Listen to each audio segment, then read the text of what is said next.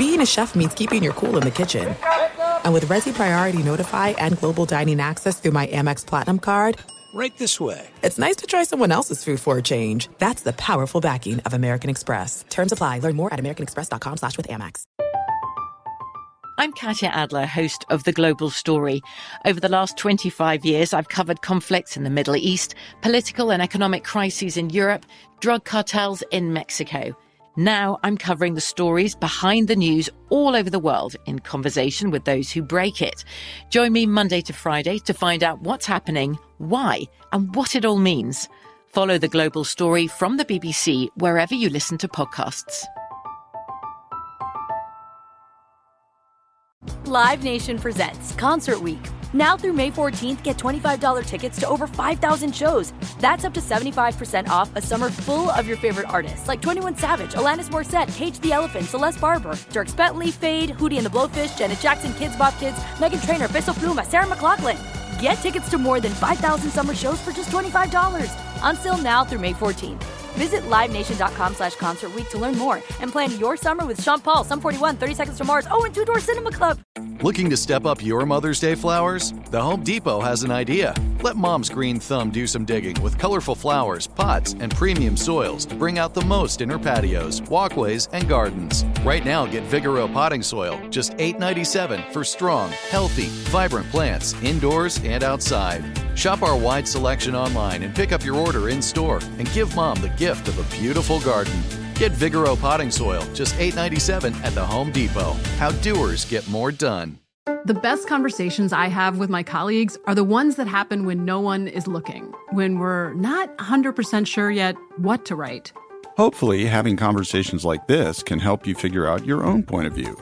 That's kind of our job as Washington Post opinions columnists. I'm Charles Lane, Deputy Opinion Editor. And I'm Amanda Ripley, a contributing columnist. We're going to bring you into these conversations on a new podcast called Impromptu. Follow Impromptu now, wherever you listen.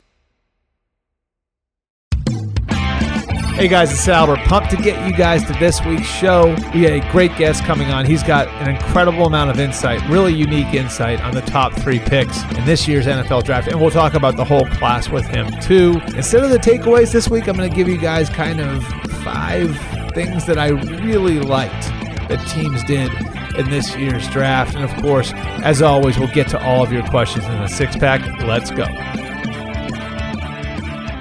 All right, welcome in. It's the MMQB podcast with Albert Breer. We are past the draft now. We are into sort of what's normally the slow time of the NFL calendar, where we're talking about OTAs and mini camps and off-season programs and all this stuff. And the truth is, it's actually going to be slower than in any other year because teams can't have traditional off-season programs, so they're doing their virtual off-season programs. The NFL's news over the next few weeks should slow almost to a halt. There's an owners meeting in a couple weeks um, in Los Angeles. We'll see if that goes off. But if it doesn't, you know, things are going to be pretty slow until training camp. But if you're a huge NFL fan, we'll have you covered here all the way through. I can promise you that. And so this is going to be our big draft, our big draft wrap up show. I- I got a great guest coming in. He's going to break down in a very unique way the top three picks in the draft. He's got really, really intimate knowledge of the top three picks of the draft. And then we're going to sort of discuss some team building philosophy with him. And he's going to give you what he liked, what he didn't like about the NFL draft. Um, we're going to get to all your questions in the in the in the six pack like we normally do. But I want to kick things off here by doing this a little bit differently. And one of the things that I haven't done that I know a lot of people do over the last few years is draft grades. And it's not because I'm totally against it. I understand why people like them. I, I think they're they can create a good discussion point, all the rest of that. You know, I, I think more than anything else, it's just I think they can give you guys a little bit of context in in in in who who who did well from a value standpoint and all the rest of it. And so I'm not going to sit here and give you draft grades for the 32 teams, but instead of the five takeaways this week, I thought I'd give you five teams that I thought did well. And I'm not a scout, so I'm not going to sit here and tell you that that that I'm breaking down, you know, how Chase Young comes off the off the edge or CJ Henderson's tackling or Jerry Jeudy's, you know, ability to to handle press coverage. I'm not doing that. What I am doing is telling you who I think got good value based on where they were picked, based on what I'd heard, based on all of the information that I've gathered over the last three or four months, and maybe a little of my own analysis sprinkled in there. So I'm going to give you guys five teams before we get to our guest that I thought did well in the 2020 NFL draft. Our guest is going to give you a, a team he thought did, did well too, which is different than the ones that I'm going to name here. Okay and this is in no particular order, just five teams that I thought did well based on where they were drafting, where they took guys, their needs, everything else. Number one, and this might surprise some people, the New York Giants, I thought did really well. And a big part of it's their first round pick. They took Andrew Thomas fourth overall. Now, part of the background for me here is the fact that Uh, you know, when you started to talk about the the the offensive tackles to scouts and to coaches, and the top four guys, Mekhi Becton, Tristan Wirfs, Jedrick Wills, and Andrew Thomas, it just kind of kept coming back to me that Thomas was the one you couldn't poke holes in, right? And so I started to ask this question over the last maybe week leading up to the draft.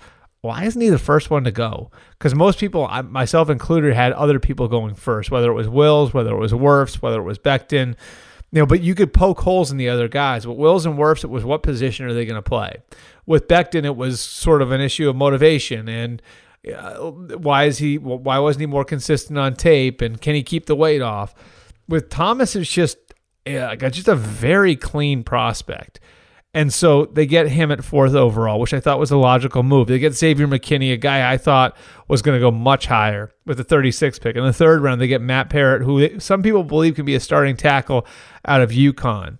Um, in the fourth round, they get Darnay Holmes, a nickel corner out of out, out of out of UCLA, who has a very specific role. But at that stage in the draft, you can draft guys for very specific roles. He can be a, a, nice slot corner for you, and then Cam Brown, a, a, a pass rusher with some upside from Penn State later on.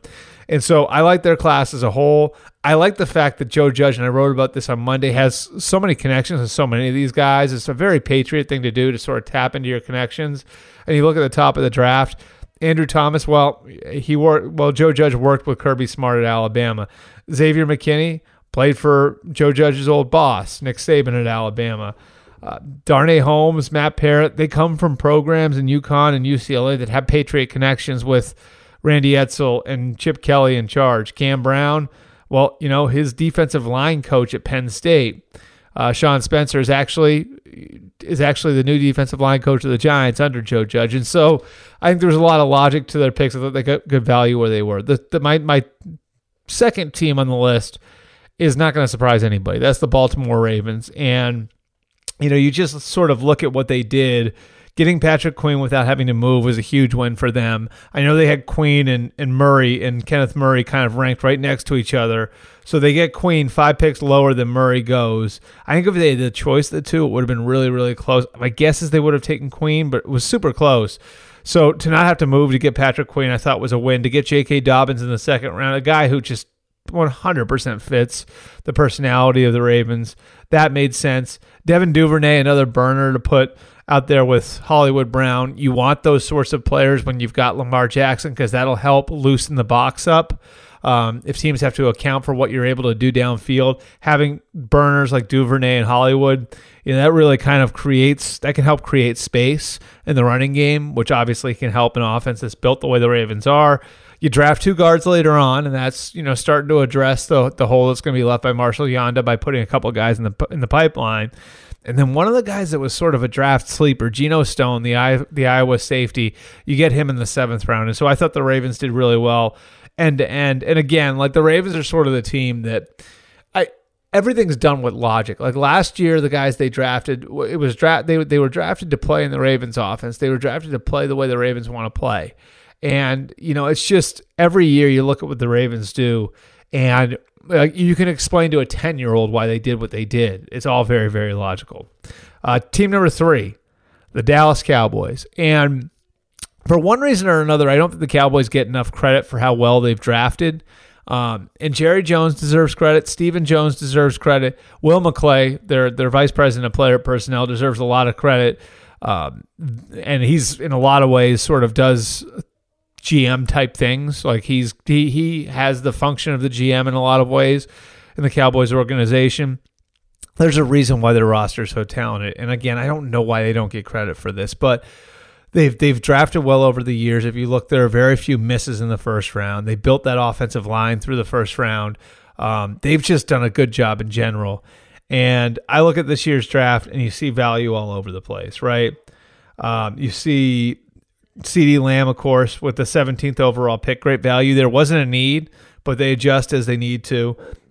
I think they may have taken K'Lavon Chaisson or Xavier McKinney there at 17 if they hadn't taken Lamb, but they go ahead and they take Lamb because he's the best player there. Trevon Diggs addresses a need in the second round. Great value to get him where you got him. Uh, Neville Gallimore, a defensive tackle who's got some upside, who you can sort of put in the pipeline, and he can develop some of the uh, behind some of the younger guys that you have. And then to to go and get uh, Tyler Biadasz and Bradlee Anae later on, I thought was great value. Biadasz has a chance, I think, to be your starting center, and Anae he'll at least compete with Connor McGovern for that. And Anae, I think, has got like some upside as as a pass rusher. Maybe could be a designated pass rusher down the line. So I like what Dallas did. The Bengals, my fourth team, and again, this is a this is maybe a team you wouldn't expect to see there, but I just look at their first four picks, and God, I think all four of those guys have a chance to play right away. Uh, Joe Burrow, for obvious reasons, could be their starting quarterback week one. Uh, Tee Higgins, you know, a guy who I think gives you another player opposite AJ Green and like kind of does a little bit more to help your young quarterback. He had some bigger receivers and Ja'Marr Chase and, and Jordan and, and Justin Jefferson at LSU kind of gives him a little bit of a comfort zone there.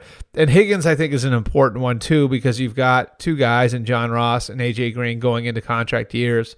So you have somebody in the pipeline in case you lose one of those guys next year. Logan Wilson was a guy who a lot of evaluators talked to me about over the last couple of weeks. It was sort of an under the radar guy who, you know, if you if you if you missed out on the first wave of linebackers, um, Simmons, if you consider him a linebacker, and then of course Patrick Queen, uh, Jordyn Brooks, and and uh, and Kenneth Murray. Logan Wilson was behind those guys, but maybe not as far behind those guys as some other people thought. And so to get him, I thought in the third round was was good. And then you get another value pick in linebacker at linebacker in the fourth round. Again, this is one of those that like you just you sort of ignore need for a second, and it was a need, but you, but but you you ignore the fact that you're taking linebackers in back to back rounds, and you go and get an Akeem Davis Gaither. Thought they did really well. The Bengals did, and then my fifth team, and we'll get to our guest right after that. After this. The Denver Broncos. I really liked how the Broncos sort of did things to support their young quarterback in very different ways. Okay. And so Jerry Jeudy, like, look, if this hits, if he stays healthy, I, like I've heard him compared to Marvin Harrison. So I really like that pick. And I think to get him 15th overall, you did really, really well because there were teams that were going to wait on receivers uh, because there's so much depth in this year's class. So there are teams, you know, the top 20 picks that looked at it and said, well, we can kind of, you know, just wait and address our offensive tackle need or address our needs on defense. We'll take care of the receiver position a little later on that caused guys like Jeudy and Lamb to slip a little bit. Where again, you take those guys in the middle of the first round, you're getting really good value. KJ Hamler, I think, would have gotten gone higher if the combine had been run as it normally is, because he's got just game breaking ability. And I think he probably would have run, run like you know somewhere in the four threes, maybe even faster than that. Um, as it was, I think you know you get a guy who's like so, sort of like a DeSean Jackson type of player. You add him to the mix, so now you got opposite the bigger receiver in Courtland Sutton. You've got two guys who can really run, and and Jeudy is a great route runner. Hamler's more of your prototypical burner. So those guys all fit together. You bring in Albert O from Missouri, and one of my favorite picks of the class, right? So you got Albert O so you can kind of work with him. Two versatile tight ends now with him and Fant. You got Hamler and Jeudy to go with Courtland Sutton. Lloyd Cushenberry, you invest in your offensive line, a guy who could wind up becoming your starting center um, or a starting guard for you. I really like just being able to get him where they got him. Uh, my one question with the Broncos is now what they do at left tackle. They haven't been happy with Garrett Bolles. Um, I guess right now, I mean, at, at, one point in the last couple of weeks, he was actually on the block. I guess he's just like Elway said, you open up the competition.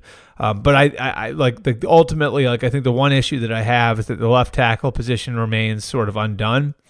That said, based on how the how the board fell, the four top tackles were off the board by the time they got to 15, and I thought they did well to adjust and, and support their young quarterback um, in a very, very, very logical sort of way. All right, so you guys have got my five teams the Giants, the Ravens, the Cowboys, the Bengals, and the Broncos. I think all did really well in this year's draft. And now we're going to get the opinion of our special guest right after this. There's no distance too far for the perfect trip. Hi, checking in for. Or the perfect table.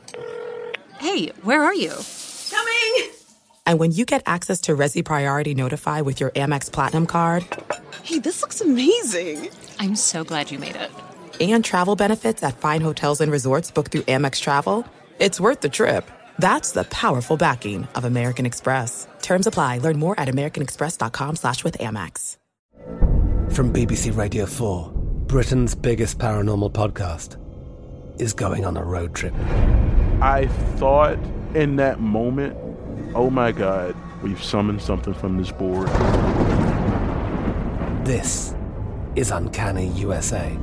He says, Somebody's in the house, and I screamed. Listen to Uncanny USA wherever you get your BBC podcasts, if you dare.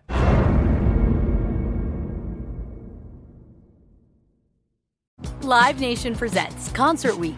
Now through May 14th, get $25 tickets to over 5,000 shows. That's up to 75% off a summer full of your favorite artists like 21 Savage, Alanis Morissette, Cage the Elephant, Celeste Barber, Dierks Bentley, Fade, Hootie and the Blowfish, Janet Jackson, Kidz Bop Kids, Meghan Trainor, Peso Pluma, Sarah McLachlan. Get tickets to more than 5,000 summer shows for just $25. Until now through May 14th. Visit LiveNation.com slash Concert to learn more and plan your summer with Sean Paul, Sum 41, 30 Seconds to Mars, oh, and Two Door Cinema Club.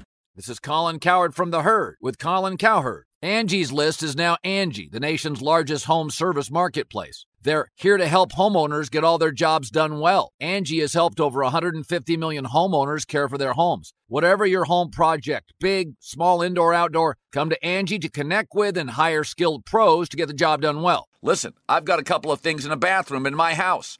Got to get it fixed. I don't have time and I'm not good at it. Angie is. In just a few taps, in the Angie app or clicks on the site. You can have Angie tackle your home service project start to finish. With over 200,000 pros in their network, Angie makes it easy to research, compare, and hire pros to ensure a job done well. With 29 years of experience combined with new digital tools to simplify the process, Angie makes completing home projects really easy. Renters, you can use Angie too for moving, installations, or cleaning. Angie can even help with extremely specific projects. Just tell them what you need and Angie will find the right solution for you. Get started at Angie.com. That's A-N-G-I dot com or download the app today. The 2024 presidential campaign features two candidates who are very well known to Americans. And yet, there's complexity at every turn. Criminal trials for one of those candidates young voters who are angry. The Campaign Moment podcast from the Washington Post gives you what matters. I'm Aaron Blake, and I'm covering my 10th election cycle. My colleagues and I have insights that you won't find anywhere else. So follow the Campaign Moment right now, wherever you're listening.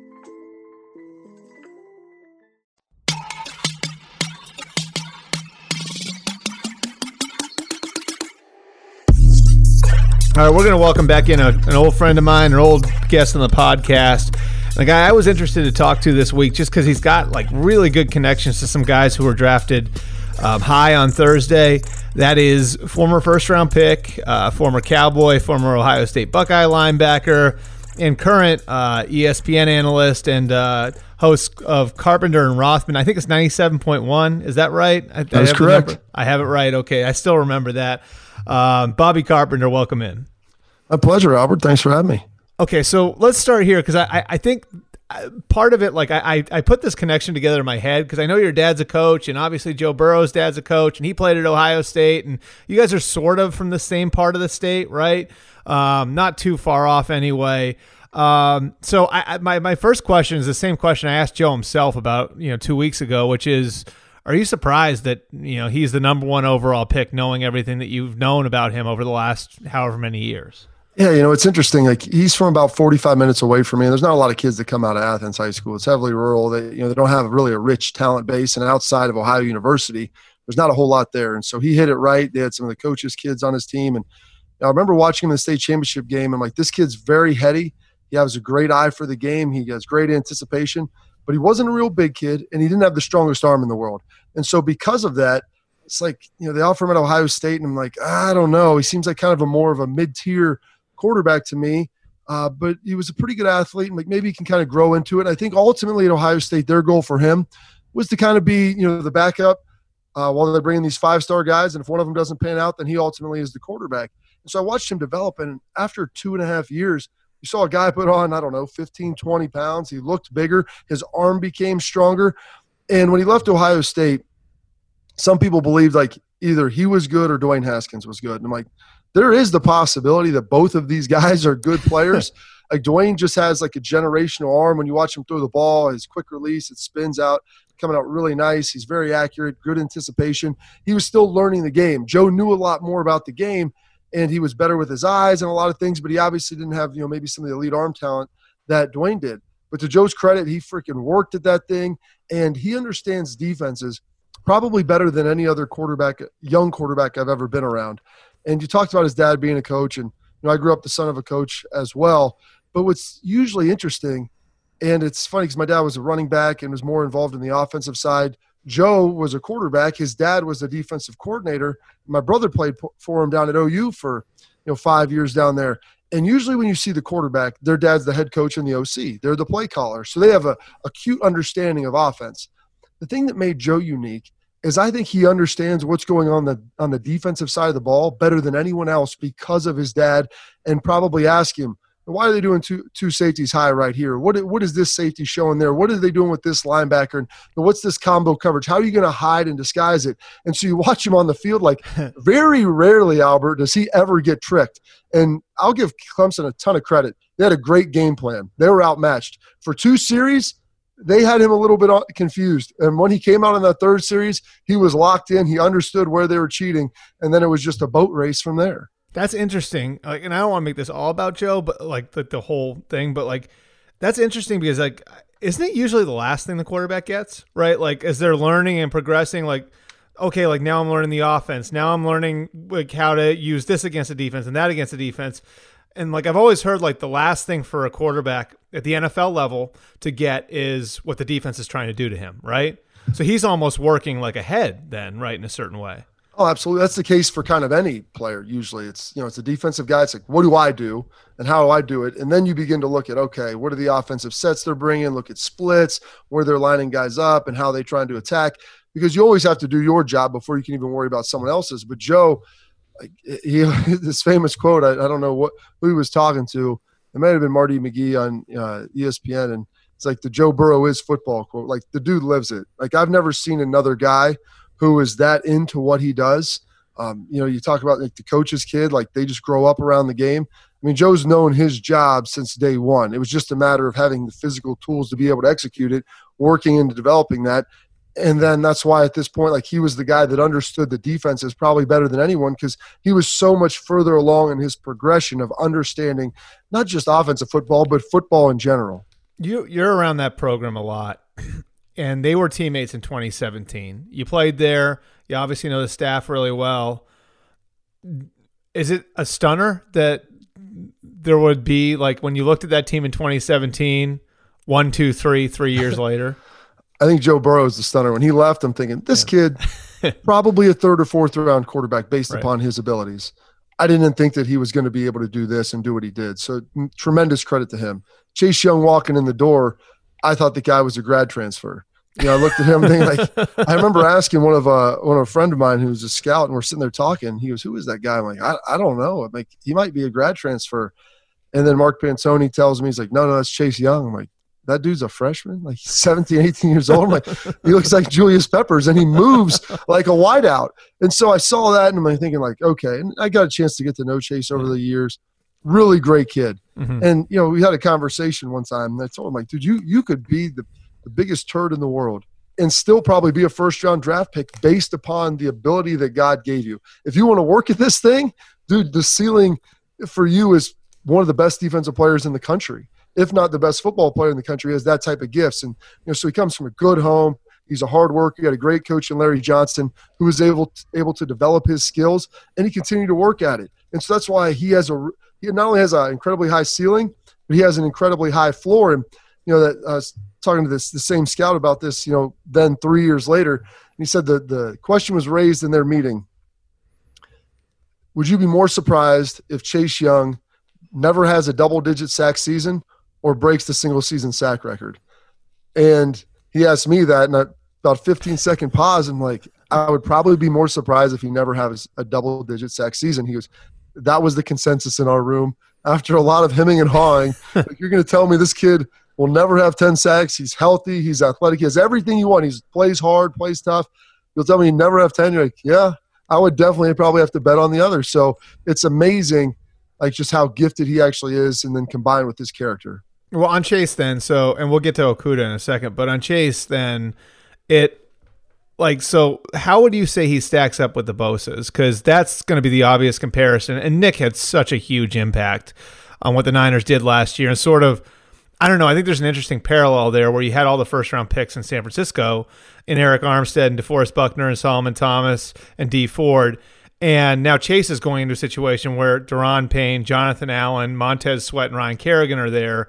Um, how like do you how would you stack Chase Young up against Nick and Joey Bosa, seeing as though you know they all went in the same area of the draft, right there in the top three? And they all came through the same program, were taught the same way, sort of brought up in a similar way as college players. You know, I think Nick and Joey are probably a little more polished, just given the fact, mm-hmm. you know, their dad and their family. And I think they'd been working on pass rush moves since they were probably like six years old. So those guys had a, a firm understanding of it. And then, I, and I don't want to say that saying that like Chase is very raw because that's not the case. You don't go that high, but they're probably the most advanced pass rushers I ever saw enter college and then probably also leaving college. And then conversely, like Chase is probably a little bit more fluid athlete than those guys. And just not to knock them because you look at some of their 10 yard dashes, like they're close to receivers. Their get off and explosion is tremendous. Their strength is tremendous. Chase is probably a little more fluid, has a little bit more in his hips, whereas they probably have a little bit better power.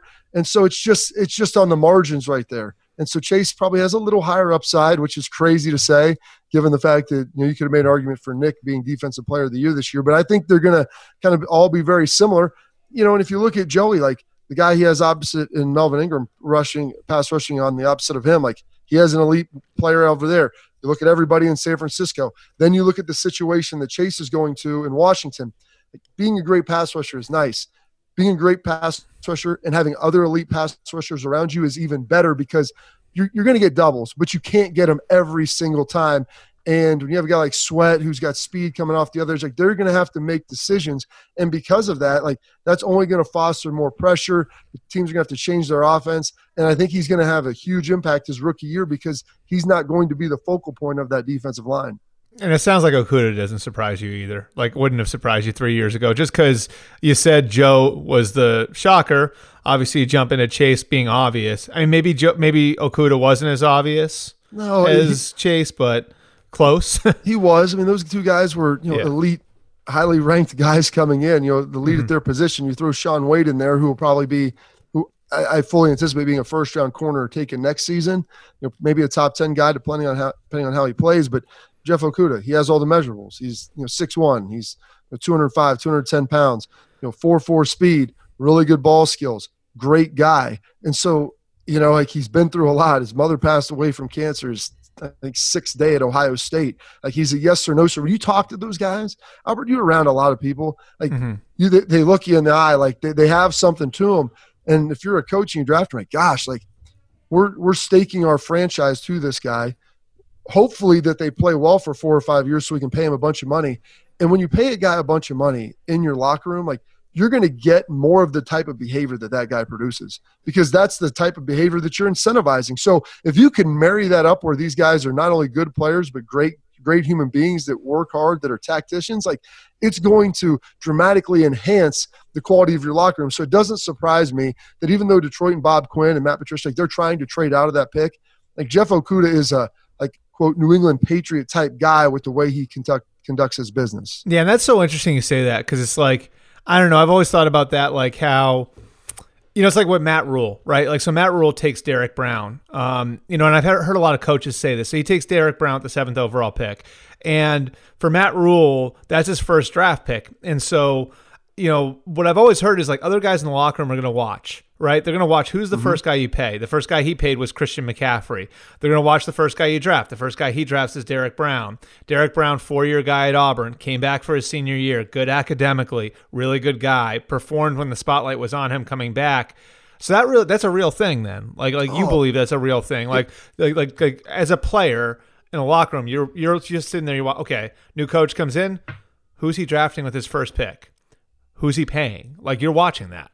Absolutely. And it's probably even more subconsciously than anything else. And so I, I, was fortunate enough to go to Detroit after they had like three top three picks in a row with yeah. Stafford, uh, Calvin Johnson, and Ndamukong Suh. Calvin Johnson, not only one of the best athletes, and I might say the best athlete I've ever been around. He has six five, you know, 240 and runs a 4-4. Great human being, incredibly smart, would do anything for anybody on the team. Not a me guy. Similar situation with Matt Stafford.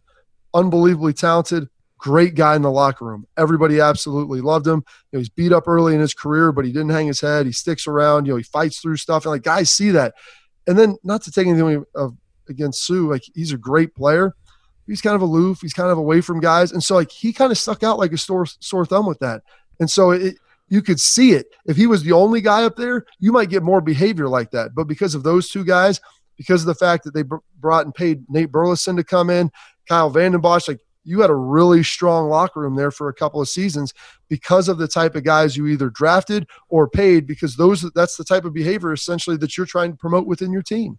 So I hate to put it this way, but like it's like it's like if you pay a shithead, it almost gives somebody who has those tendencies the green light to act that way, right? Oh, absolutely because those guys are going to act and do more of what they always wanted to do. Like money doesn't change people. It only makes them more of what they always were. So a guy's like teetering, thing, I got to be on my best behavior to get this contract. Once he gets it, he doesn't care anymore. And other guys are going to see that. And so, you know, maybe if he was coming in on time, but just right before the meeting's never late.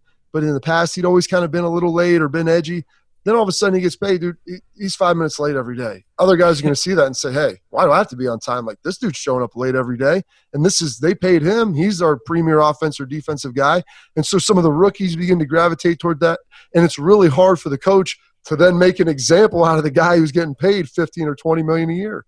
You're the second person who's been in New England that's used that term, so it must go around there because Troy Brown used to say that is uh, money only makes you more of what you already are. And so that probably is like a big deal with the college kids too, because they're making nothing. So if they're acting that way when they're making nothing, then now all of a sudden you put some money in their pocket, they're going to be more of what they're, they're going to just can, their behavior is just going to be sort of enhanced. Oh, yeah. Good or bad. Especially yeah. like Chase Young, like coming in this season, people are like, sit out, don't play the year. He, he made a choice. And this is one thing that's evident. Like he didn't even have to come back after he was suspended. Yep. He was going to be a top five pick. Why come back and risk getting hurt? The guy wanted to come back and play football. And so when you see a guy doing that, like that's not a guy who, if you're, you know, five and five in the middle of the season, maybe two games out of the playoff race and has a, you know, a little nicked up ankle that you could play on, but you're not 100%, a lesser guy might sit out and you might have to convince him to play. Chase, it's not even going to be a question. Okay, I want like one last Ohio State question because I don't want people to think we're turning this into a booster club meeting or something. Uh, I've had a lot of people there tell me it was really close between Joe and Dwayne. Do you buy it? 100%. And I think it was probably even harder for Urban because Joe is a lot more of the Alex Smith type of quarterback, the JT Barrett with mm-hmm. a better arm, the guy who can run the ball. Like Dwayne didn't want to run. You see that now. Like yeah. he's a functional runner, but Joe, we love to use the term like sneaky good athlete. I mean, just because he's a white dude, but like Joe can run, he's yeah. athletic, and he's actually tough. Like he'll put his shoulder down, he get busted in the chin. You saw it in their bowl game a couple of years ago. Like I said, I think Joe was further along in his progressions than Dwayne was at that time, just because he was older and he'd been around the game more.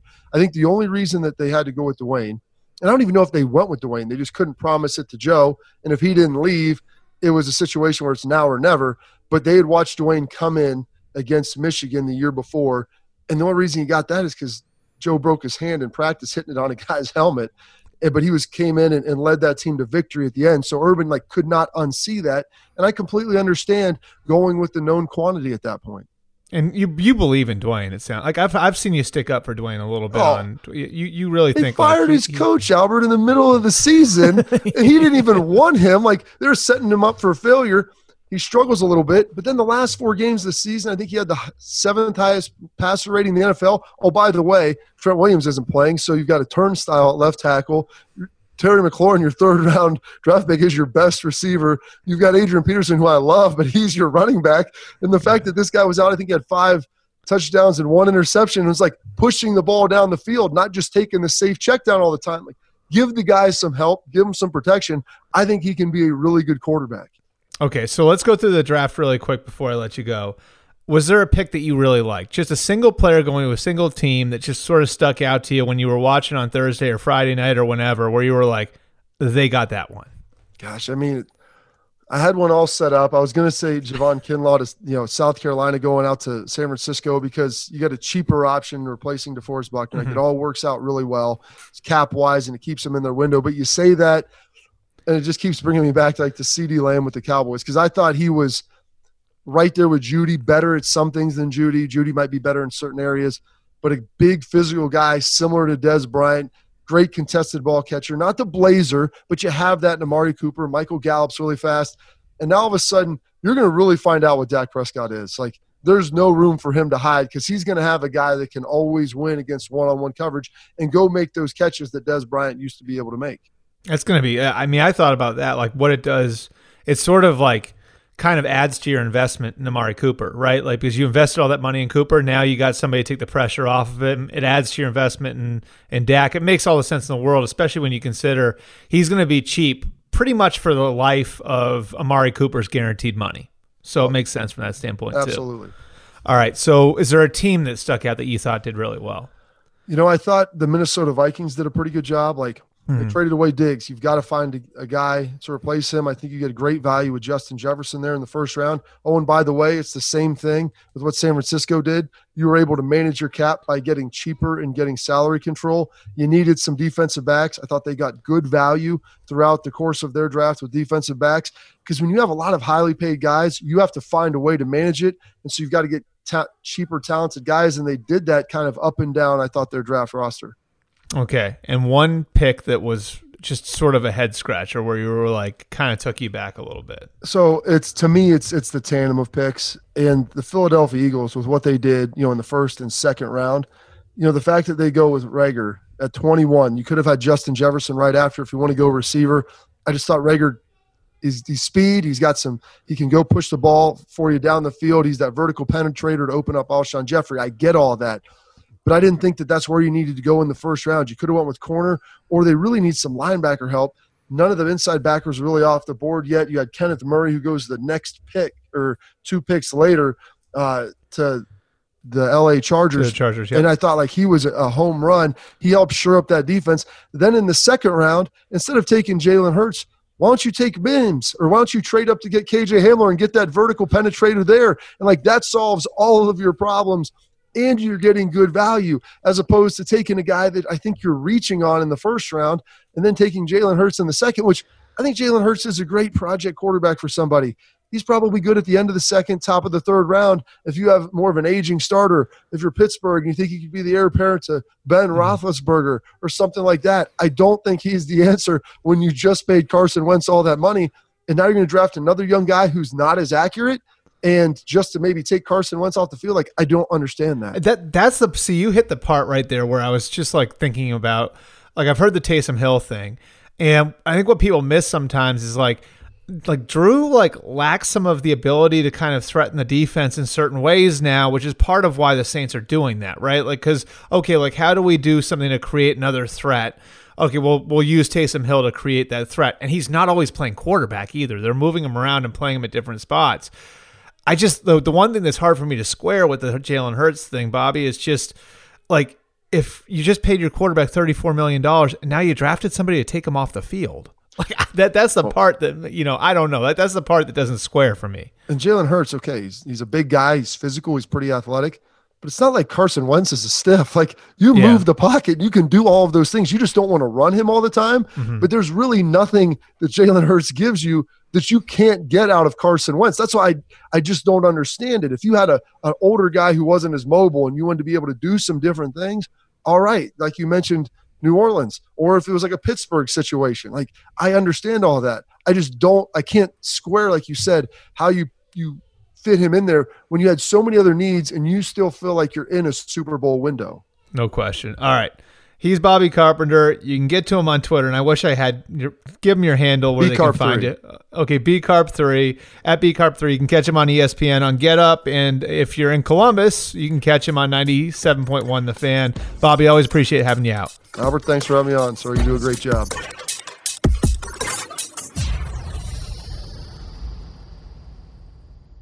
This is it. We've got an Amex Platinum Pro on our hands, ladies and gentlemen. We haven't seen anyone relax like this before in the Centurion Lounge. is he connecting to complimentary Wi Fi? Oh my, look at that, he is! And you will not believe where he's going next. The Amex dedicated card member entrance for the win! Unbelievable! When you get travel perks with Amex Platinum, you're part of the action. That's the powerful backing of American Express. Terms apply. Learn more at americanexpress.com slash with Amex. I'm Katya Adler, host of The Global Story. Over the last 25 years, I've covered conflicts in the Middle East, political and economic crises in Europe, drug cartels in Mexico. Now I'm covering the stories behind the news all over the world in conversation with those who break it. Join me Monday to Friday to find out what's happening, why, and what it all means. Follow the global story from the BBC wherever you listen to podcasts. Live Nation presents Concert Week. Now through May 14th, get $25 tickets to over 5,000 shows. That's up to 75% off a summer full of your favorite artists like 21 Savage, Alanis Morissette, Cage the Elephant, Celeste Barber, Dierks Bentley, Fade, Hootie and the Blowfish, Janet Jackson, Kidz Bop Kids, Meghan Trainor, Peso Pluma, Sarah McLachlan. Get tickets to more than 5,000 summer shows for just $25. Until now through May 14th. Visit LiveNation.com slash Concert to learn more and plan your summer with Sean Paul, Sum 41, 30 Seconds to Mars, oh, and Two Door Cinema Club. This is Colin Cowherd from The Herd with Colin Cowherd. Angie's List is now Angie, the nation's largest home service marketplace. They're here to help homeowners get all their jobs done well. Angie has helped over 150 million homeowners care for their homes. Whatever your home project, big, small, indoor, outdoor, come to Angie to connect with and hire skilled pros to get the job done well. Listen, I've got a couple of things in a bathroom in my house.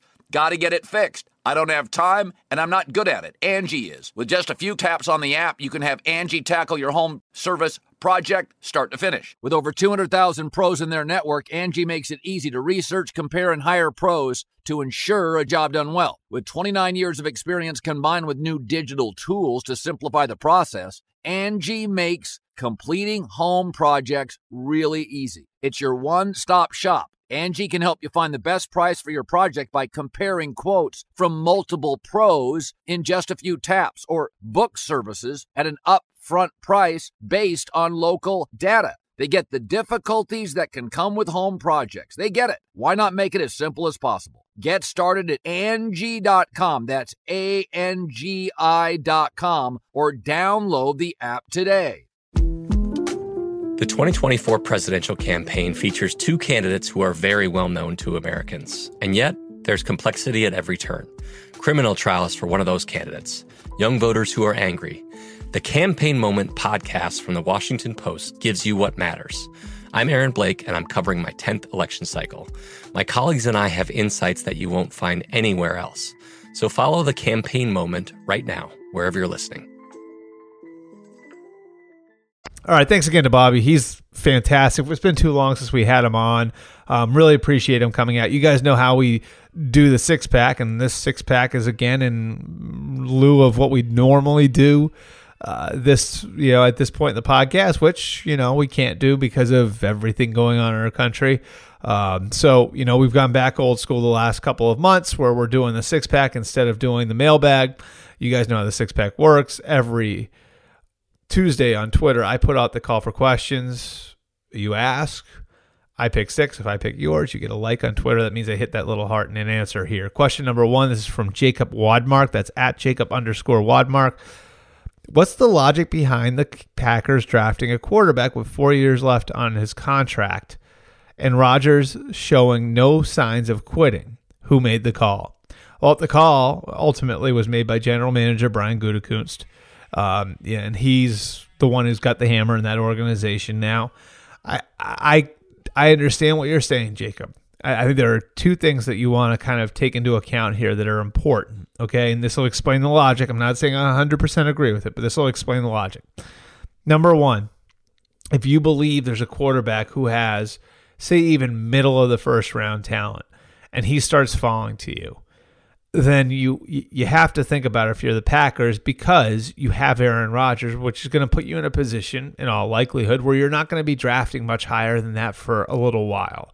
And so the opportunity comes along to draft that sort of quarterback, and the same sort of opportunity came along in 2005 when the Packers drafted Rodgers you have to start to consider that because chances are the Packers are going to have a hell of a time trying to get in position to draft, say, Trevor Lawrence or Justin Fields in 2021 or whoever it might be in 2022.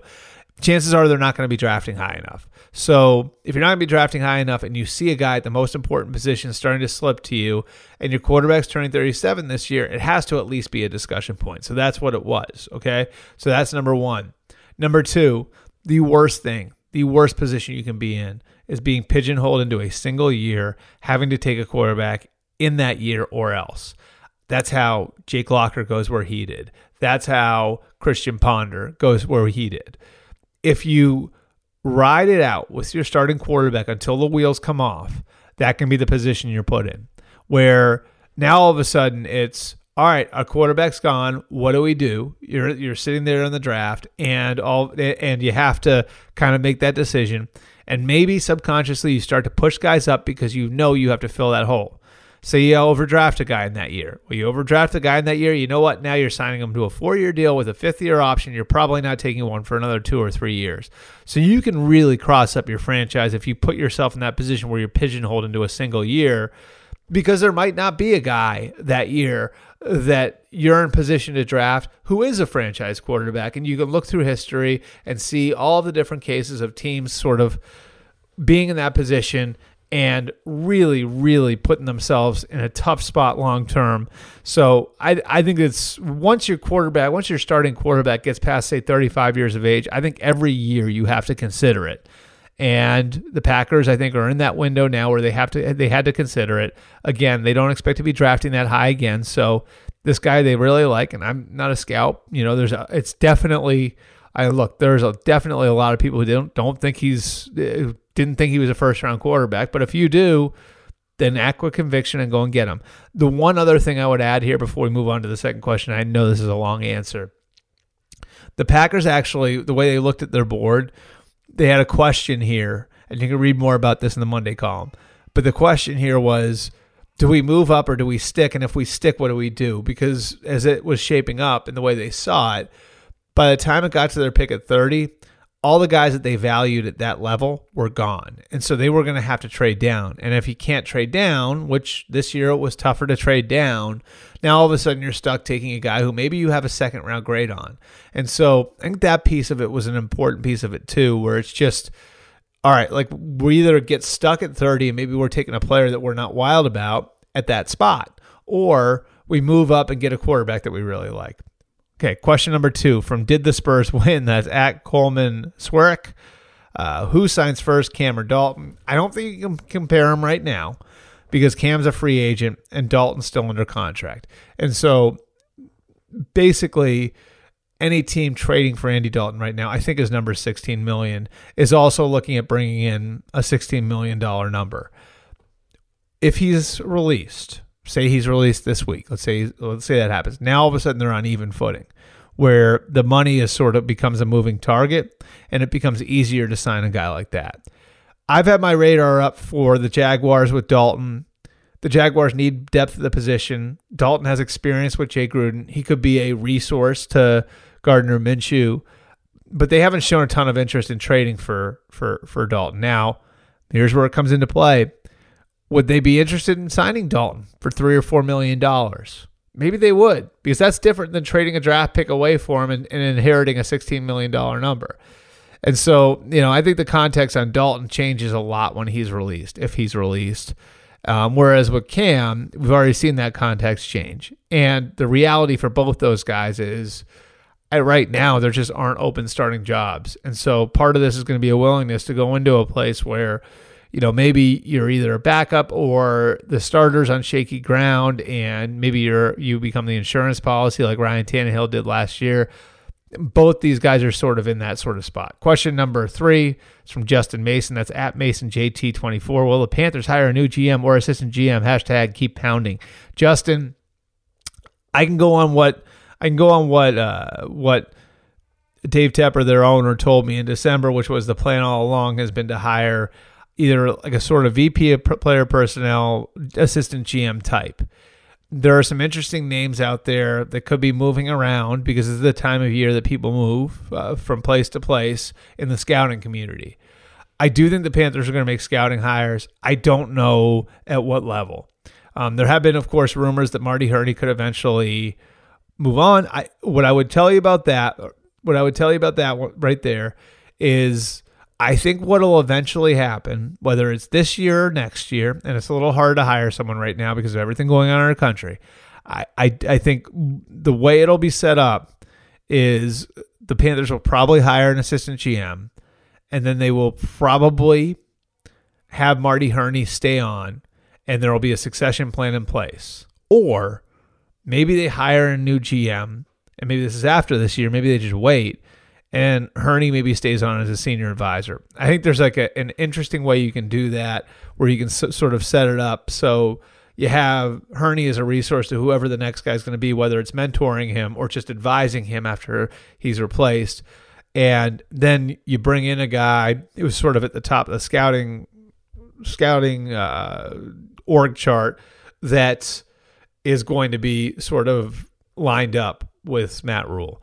Question number four from Ryan Hoving. That's at Dolphin underscore Spartan. Thoughts on which QB taken in the draft will have the best long term career?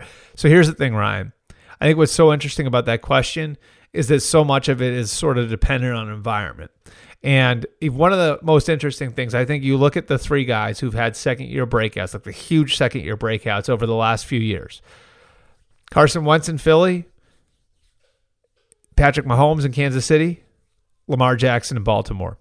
All three of those guys went to very stable franchises. All three of those guys, if you look, are playing behind very good tackles. And I know that sounds like a specific thing, but very good tackles. Jason Peters and Lane Johnson in Philly, Eric Fisher and Mitch Schwartz in Kansas City, and then Ronnie Stanley and Orlando Brown in Baltimore. All three of those guys had the benefit of good coaching, right? So Carson Wentz, Doug Pederson, Frank Reich, John DeFilippo, his first couple years in the league. Of course, Patrick Mahomes has Andy Reid. He had Matt Nagy his first year. He's had Eric Bieniemy since. And then, you know, in Baltimore, Lamar Jackson not only gets a really good head coach, an accomplished Super Bowl champion head coach in John Harbaugh, he also gets Greg Roman, one of the most accomplished coordinators in the NFL and a guy who knows how to build an offense for him. So, so much of the answer to your question, Ryan, is going to hinge on who has the best infrastructure around him. And so right now you look at it. So Burrow goes to the Bengals, Herbert goes to the Chargers.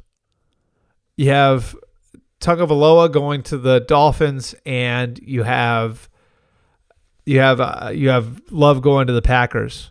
All four of those guys are going to relatively young head coaching st- head coaches with relatively new staffs. Anthony Lynn going into year four. Zac Taylor going into year two. Brian Flores going into year two. Matt LaFleur going into year two. So a big piece of this is going to be sort of what those guys show themselves to be as head coaches over the long haul, the staff around them. And I know I'm copping out of this because I'm not really answering it, but I think so much of it's going to depend on what's around them. Question number five is from Joe. It's at Joe DW underscore.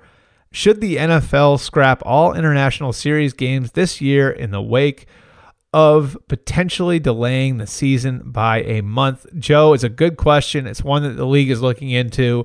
I certainly think I certainly think it's going to be hard for the NFL to be sending teams to Mexico and to the United Kingdom in the fall, uh, based on the potential for resurgence of the coronavirus. Maybe it happens. I don't know. I know the NFL's tried to put a brave face in this.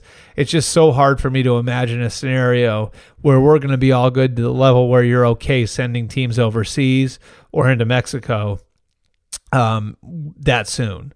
Again, I might be wrong and it may it may look completely different in September. It might look completely normal in September and October, but just based on what I've read and everything else, it sounds to me like it'd be pretty difficult to be playing international series games, especially when you consider how the NFL likes to turn those games into festivals and the gathering of people and the, the, the just the atmosphere, all that different stuff is such a big part of what they're doing over there.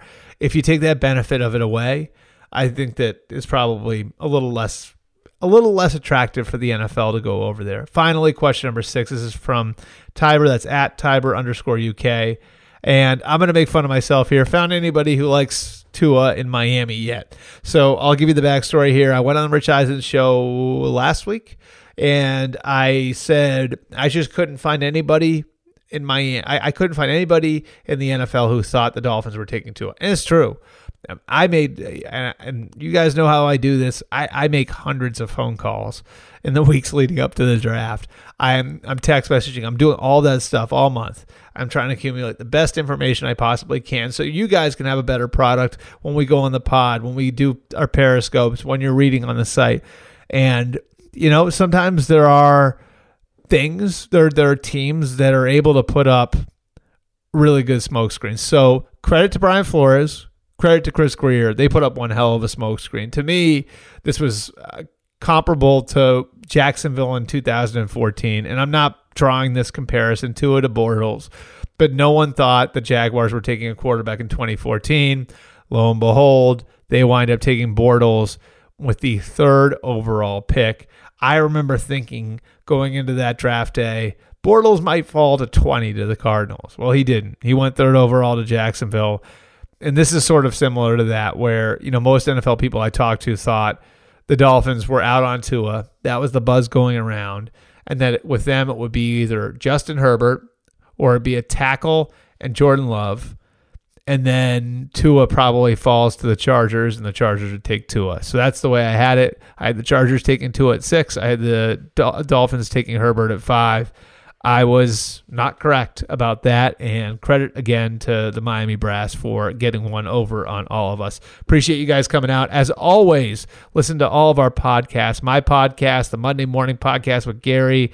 Andy Benoit's been doing a good job on there too, our old buddy. Uh, the Weekside podcast with Connor and Jenny. We're all on one feed now, so you guys can get all of us on the MMQB NFL podcast feed.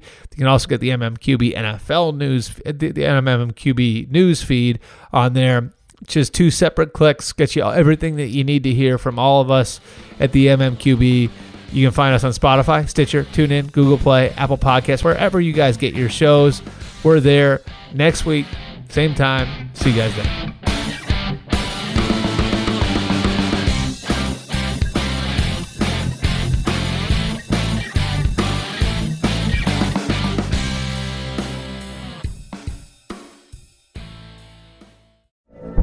From BBC Radio 4, Britain's biggest paranormal podcast is going on a road trip.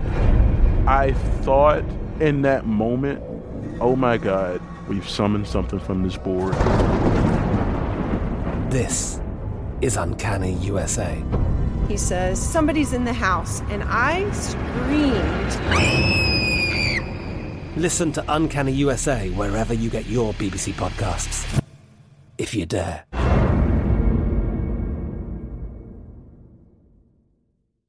Live Nation presents Concert Week. Now through May 14th, get $25 tickets to over 5,000 shows. That's up to 75% off a summer full of your favorite artists like 21 Savage, Alanis Morissette, Cage the Elephant, Celeste Barber, Dierks Bentley, Fade, Hootie and the Blowfish, Janet Jackson, Kidz Bop Kids, Meghan Trainor, Peso Pluma, Sarah McLachlan. Get tickets to more than 5,000 summer shows for just $25. Until now through May 14th. Visit LiveNation.com slash Concert Week to learn more and plan your summer with Sean Paul, Sum 41, 30 Seconds to Mars, oh, and Two Door Cinema Club. Being a chef means keeping your cool in the kitchen.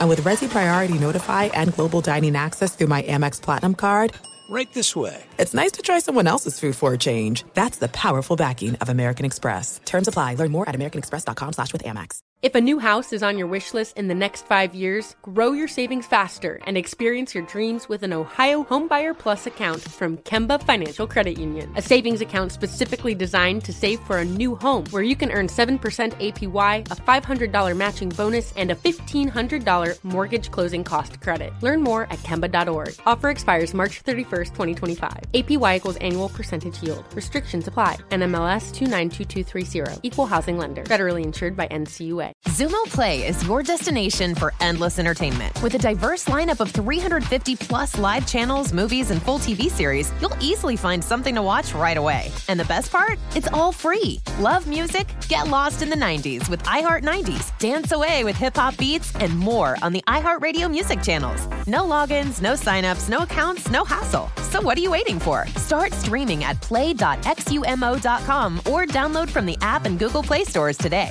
All you can stream with Xumo Play.